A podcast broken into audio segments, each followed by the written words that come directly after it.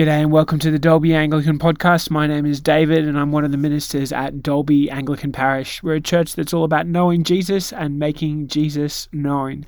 And if you'd like to learn more about our church, you can visit anglicandalby.org.au. This week we're beginning a new preaching series called What Happened Next, focusing on the book of Acts. And this week's sermon is entitled A Growing and Generous Church and it focuses on Acts chapter 2. We hope you enjoy the sermon. The first reading is from Acts chapter 2, verses 14a, 22 to 24, 37 to 47, found on page 1349 of the Pew Bibles. Then Peter stood up with the eleven, raised his voice, and addressed the crowd Fellow Jews, and all of you who live in Jerusalem, let me explain this to you. Listen carefully to what I say. Men of Israel, listen to this. Jesus of Nazareth was a man accredited by God to you by miracles, wonders, and signs, which God did among you through him, as you yourselves know. This man was handed over to you by God's set purpose and foreknowledge, and you, with the help of wicked men, put him to death by nailing him to the cross. But God raised him from the dead, freeing him from the agony of death, because it was impossible for death to keep its hold on him. When the people heard this, they were cut to the heart and said to Peter and the apostles, Brothers, what shall we do? Peter replied, Repent and be baptized every one of you, in the name of Jesus Christ, for the forgiveness of your sins. And you will receive the gift of the Holy Spirit. The promise is for you and your children, and for all who are far off, for all whom the Lord our God will call. With many other words, he warned them, and he pleaded with them Save yourselves from this corrupt generation. Those who accepted his message were baptized, and about 3,000 were added to their number that day. They devoted themselves to the apostles' teaching and to the fellowship, to the breaking of bread and to prayer. Everyone was filled with awe, and many wonders and miraculous signs were done by the apostles. All the believers were together and had everything in common. Selling their possessions and goods, they gave to anyone as he had need. Every day they continued to meet together in the temple courts. They broke bread in their homes and ate together with glad and sincere hearts, praising God and enjoying the favour of all the people. And the Lord added to their number daily those who were being saved. Hear the word of the Lord. Thanks be to God. May the words of my lips and the thoughts of our hearts be guided by you, our Lord, our Redeemer, our Holy Spirit. In Jesus' name, amen. amen. Well, friends, today we are starting a new series called What Happened Next, focusing on the book of Acts. Acts is the book that tells us what happened after Easter week, after Jesus' resurrection. Now, the book has traditionally been called the Acts of the Apostles, but it's more accurately called the Acts of the Holy Spirit. I encourage you to find it now. It's after the four Gospels Matthew, Mark, Luke, and John went to bed with their trousers on. And then we have, and then we have Acts. Um, Acts and Acts two is where we're going to be focusing today, and that's the reading that uh, Sally just read.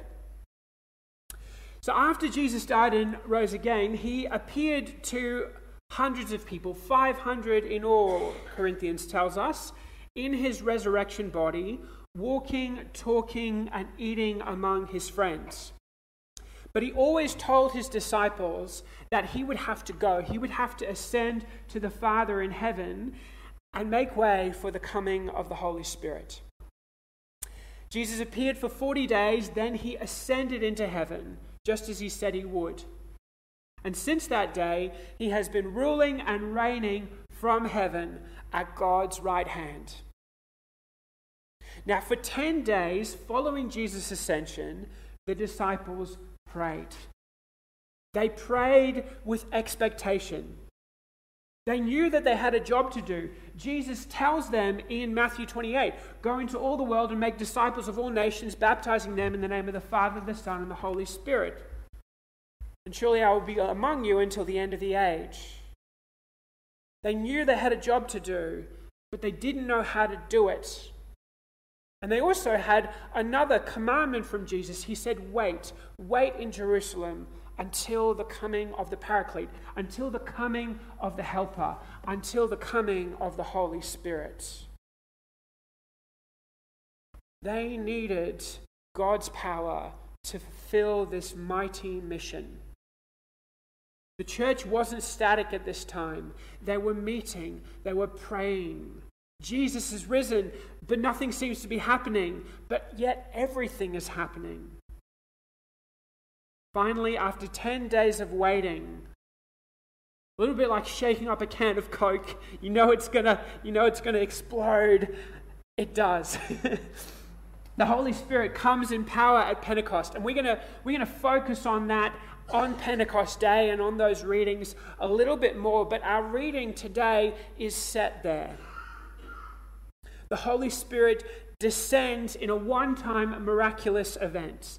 The disciples spill out of the room where they're praying and find themselves in the temple court proclaiming that Jesus is Lord in the heart languages of the people who traveled from all over the world to worship God in the temple. And suddenly, Peter rises and he declares uh, these words in Acts 2. If you want to be on page um, 1350 of your Pew Bibles to focus on this, he, he says to them, just at the top of the page, Men of Israel, listen to this. Jesus of Nazareth was a man accredited by God to you by miracles, wonders, and signs, which God did among you through him, as you, know, you yourselves know. This man was handed over to you by God's set purpose and foreknowledge, and you, with the help of wicked men, put him to death by nailing him to the cross. But God raised him up from the dead, freeing him from the agony of death, because it was impossible for death to keep its hold on him. Peter, the guy who denied Jesus three times gets up and boldly proclaims the resurrection. Peter, in a sense, in this moment, is resurrected. This is the power of the Holy Spirit. This is the power of Jesus' resurrection. It resurrects us. It turns our lives upside down and gives us the clarity to see what truly matters. And for Peter, what truly matters is the life, death, and resurrection of Jesus. He could have talked about anything. He could have focused on amazing phenomena happening in front of him. He could have focused on the temple. He could have focused on the weather. He could have focused on the infinite power of human potential. But instead, he focuses on the cross. Notice how for Peter, Christ's life, death, and resurrection are all vital for understanding the gospel. Some think that Jesus' life and ministry are more important than his death. Some obsess over the glory, gory details of the cross. And others are so caught up in a resurrected and victorious Jesus that they forget everything that happened before. But for Peter, it all fits together. The coming of the Holy Spirit is Peter's chance to make up for his public denial of Jesus. Three times he denied Jesus. Now he publicly declares Jesus as Lord, filled with the Holy Spirit, risen like a lion. And he shows us how the story fits together. The Spirit empowers Peter to see how the whole Bible comes together and how the cross is central to it all. He shows us how there's a rich tapestry of salvation history recorded for us. He gives us a long and meandering sermon. He quotes from the book of Joel. He quotes from the Psalms. He lifts up Israel's history. But Peter's big point is that Jesus is Lord. All of Israel's history, all of salvation history is his story the story of Jesus. Now, if Peter were to get up in Dalby Shopping World today, he might tell the same story, but I guarantee you he would have told it differently. The same crux of the story, but he might quote different parts of the Bible. He might even draw on different aspects of our culture, our stories, our history, our poetry, our cinema and culture. But the focus would be the cross. The big thing that we can learn from Peter's sermon here is that when we get the opportunity, we need to put the cross at the center of our witness and show people what it means for them. We need to share the gospel in a way that helps people see where they fit in the story. And also to see that God belongs at the center of their lives too. Friend, if you were given the opportunity to speak about Jesus, to explain Easter to someone, to explain why there's hope in your heart, could you do it? Could you do it? This is why understanding the book of Acts is so vital for our understanding of the story. This is why what happens next is so important for us. Acts in the Bible has 28 chapters, but you and I are living in Acts 29. Jesus' life, death, and resurrection aren't just historical events that we can leave in last Sunday. Jesus is still saving lives and redeeming the world today. Historians point out that the gospel the spread of Christianity is the fastest spreading idea that happened without force the world has ever seen. Just 20 years after Jesus rose from the dead, Paul wrote a letter to Christians living in Rome. One of the reasons Christianity spread so fast is because it helped people make sense of their lives. The story of the cross helps us realize that we are more wicked and sinful than we ever can admit to ourselves. And yet at the same time, we are more loved by God than we could ever fathom.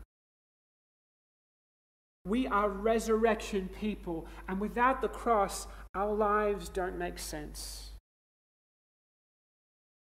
Sadly, throughout history and today, many have tried to downplay the cross.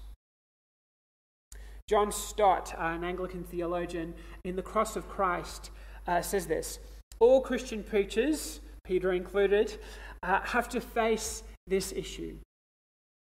Either we preach that human beings are rebels against God under his judgment and, if left to themselves, lost and that Christ crucified, who bore their sin and cursed, is the only available Saviour, or we emphasize human potential and human ability, with Christ brought in only to boost them, and with no necessity for the cross except to exhibit God's love and so inspire us to greater endeavour. The former is the way to be faithful, the latter way is a way to be popular. It is not possible to be faithful and po- popular simultaneously. Peter's message is cutting.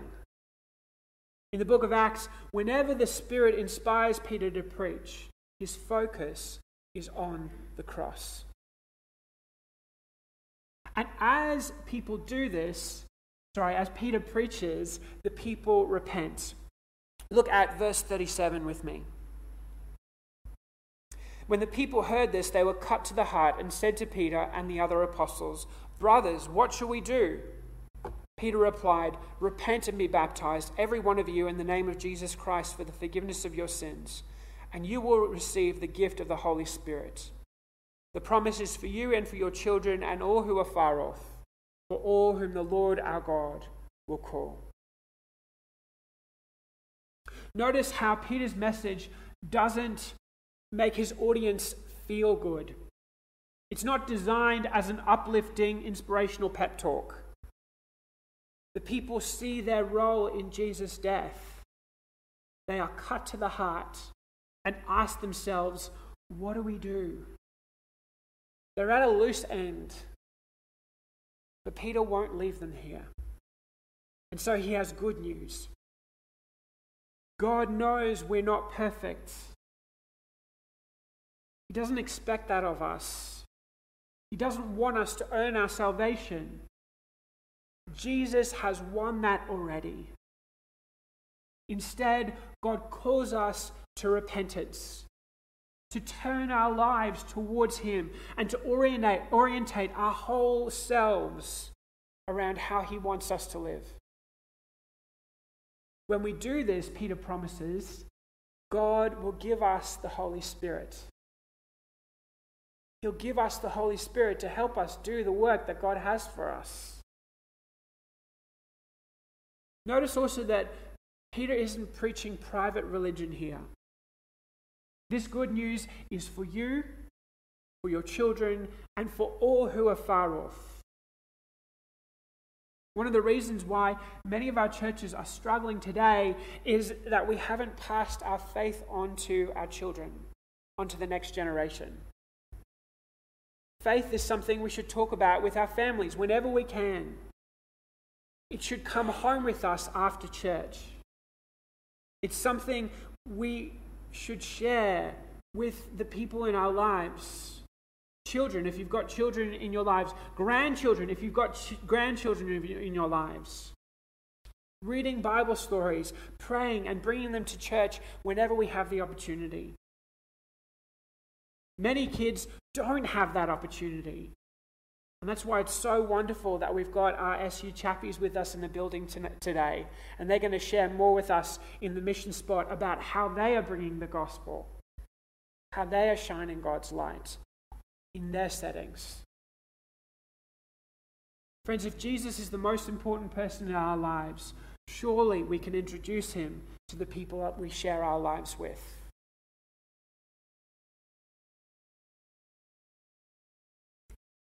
As Peter preaches this simple message, verse 41 tells us this. Verse 41. Those who accepted this message were baptized, and about 3,000 were added to their number that day. Now, as we, as we start a series in Acts, it's important that we have a bit of a disclaimer around Acts. There's going to be some amazing miracles that are one off events. There's going to be some huge outpourings of the Spirit and amazing numbers of people being added to the church. At this point, we need to remember that every time Peter preached, he didn't get the same reaction. Sometimes he preached and he got thrown into jail and no one got baptized. Sometimes only a few cared what he had to say.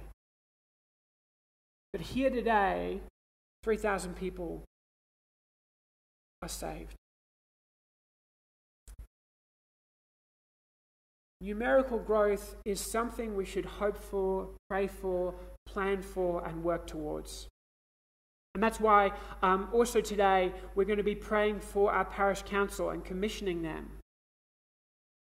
If our church isn't growing, we're not reaching out to those who are far off, something is off. That's why it's so encouraging that our mission as a church is that we're all about knowing Jesus and making Jesus known. That's our goal as a church. May we never ever forget it. Because as we fulfill our role, inspired by the Holy Spirit as God's people, God's kingdom comes.